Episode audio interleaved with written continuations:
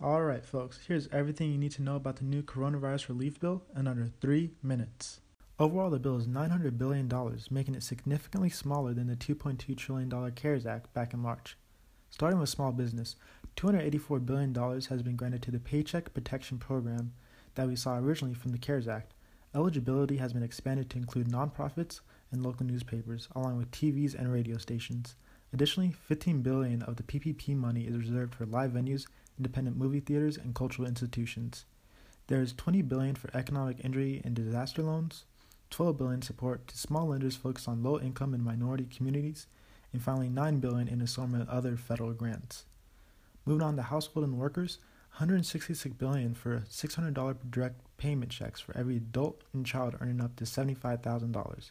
If you're earning between $75,000 and $99,000, you get a gradually smaller check.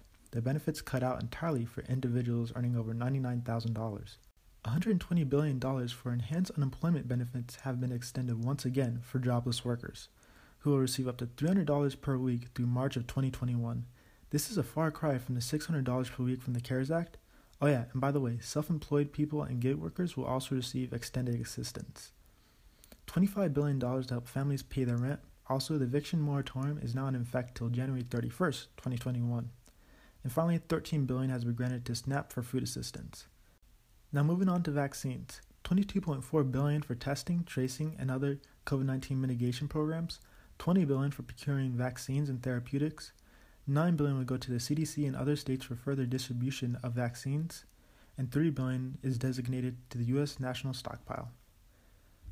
Now into transportation, 16 billion for airlines to pay the salaries of workers and contractors, 14 billion for mass transit agencies, 10 billion for highways, 2 billion for airports, and 1 billion for Amtrak.